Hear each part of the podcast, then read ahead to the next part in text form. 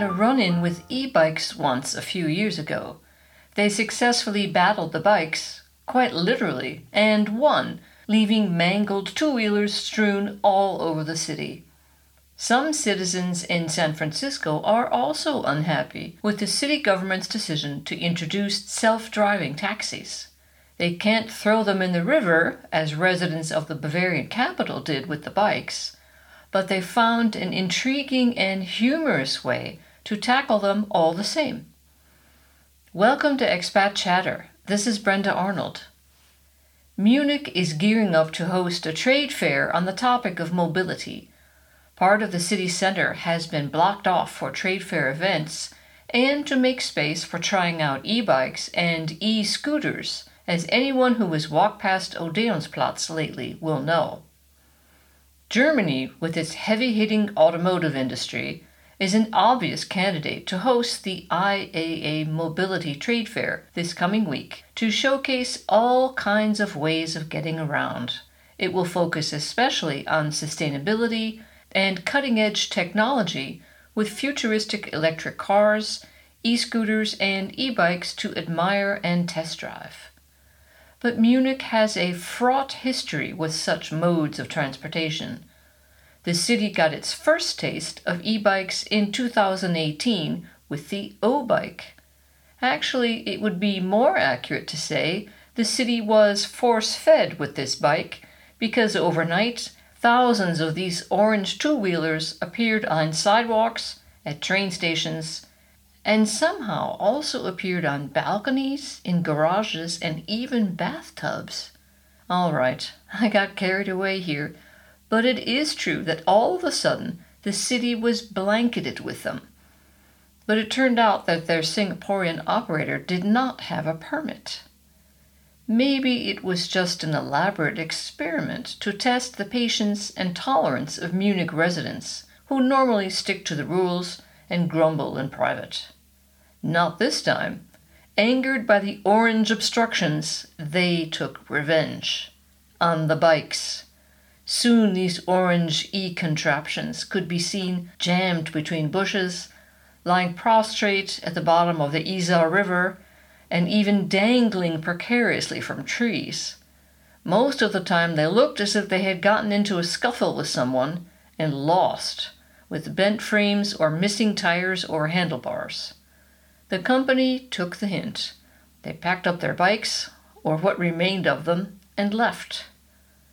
The city itself now manages fleets of both e bikes and e scooters. People's aggressions have subsided and they now not just accept them, but they use them too.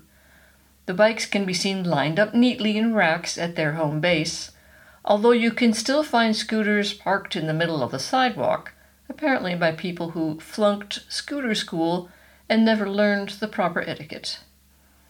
Aggression towards new technology is at least as old as the loom. In England, Luddites went around smashing them to protest the loss of their jobs to automation, inspired by a weaver who signed letters of protest with the pseudonym Ned Ludd. There were no trade unions in those days, so this was a way for workers to exert pressure. Along with electric cars, there is much speculation about when the self driving car will arrive on the highway.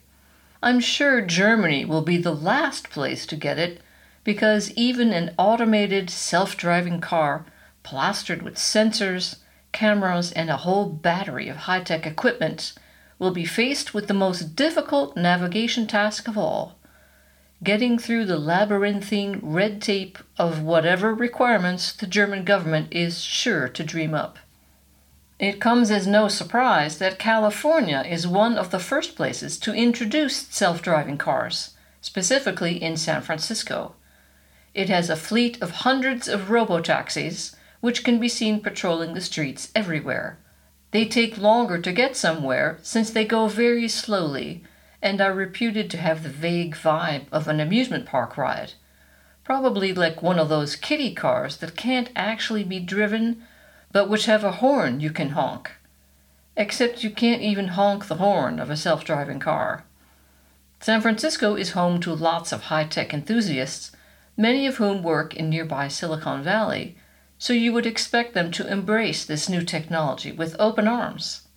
Well, not quite. Many San Franciscans are resentful that their city was chosen to be a sort of urban guinea pig for these taxis. The city council approved them, but many residents are opposed. A rogue group of people called Safe Street Rebels have found a way to protest by immobilizing the taxis. Someone figured out that if you place a highway cone on the hood of the car, it pretty much freaks the car out. It stops, turns on its hazard lights, and shuts down.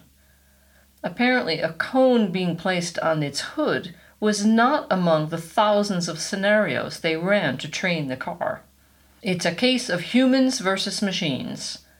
We don't want machines to have control of us, which is why everyone is so afraid that AI will turn into HAL from Space Odyssey 2001. It's like when R2D2 got turned off in Star Wars. That little robot was cuter than hell, and without it, they couldn't have saved Princess Leia. But wasn't it convenient that they could turn him off? This applies even more so to C3PO, who couldn't stop himself from haranguing people, as charming as his English accent was.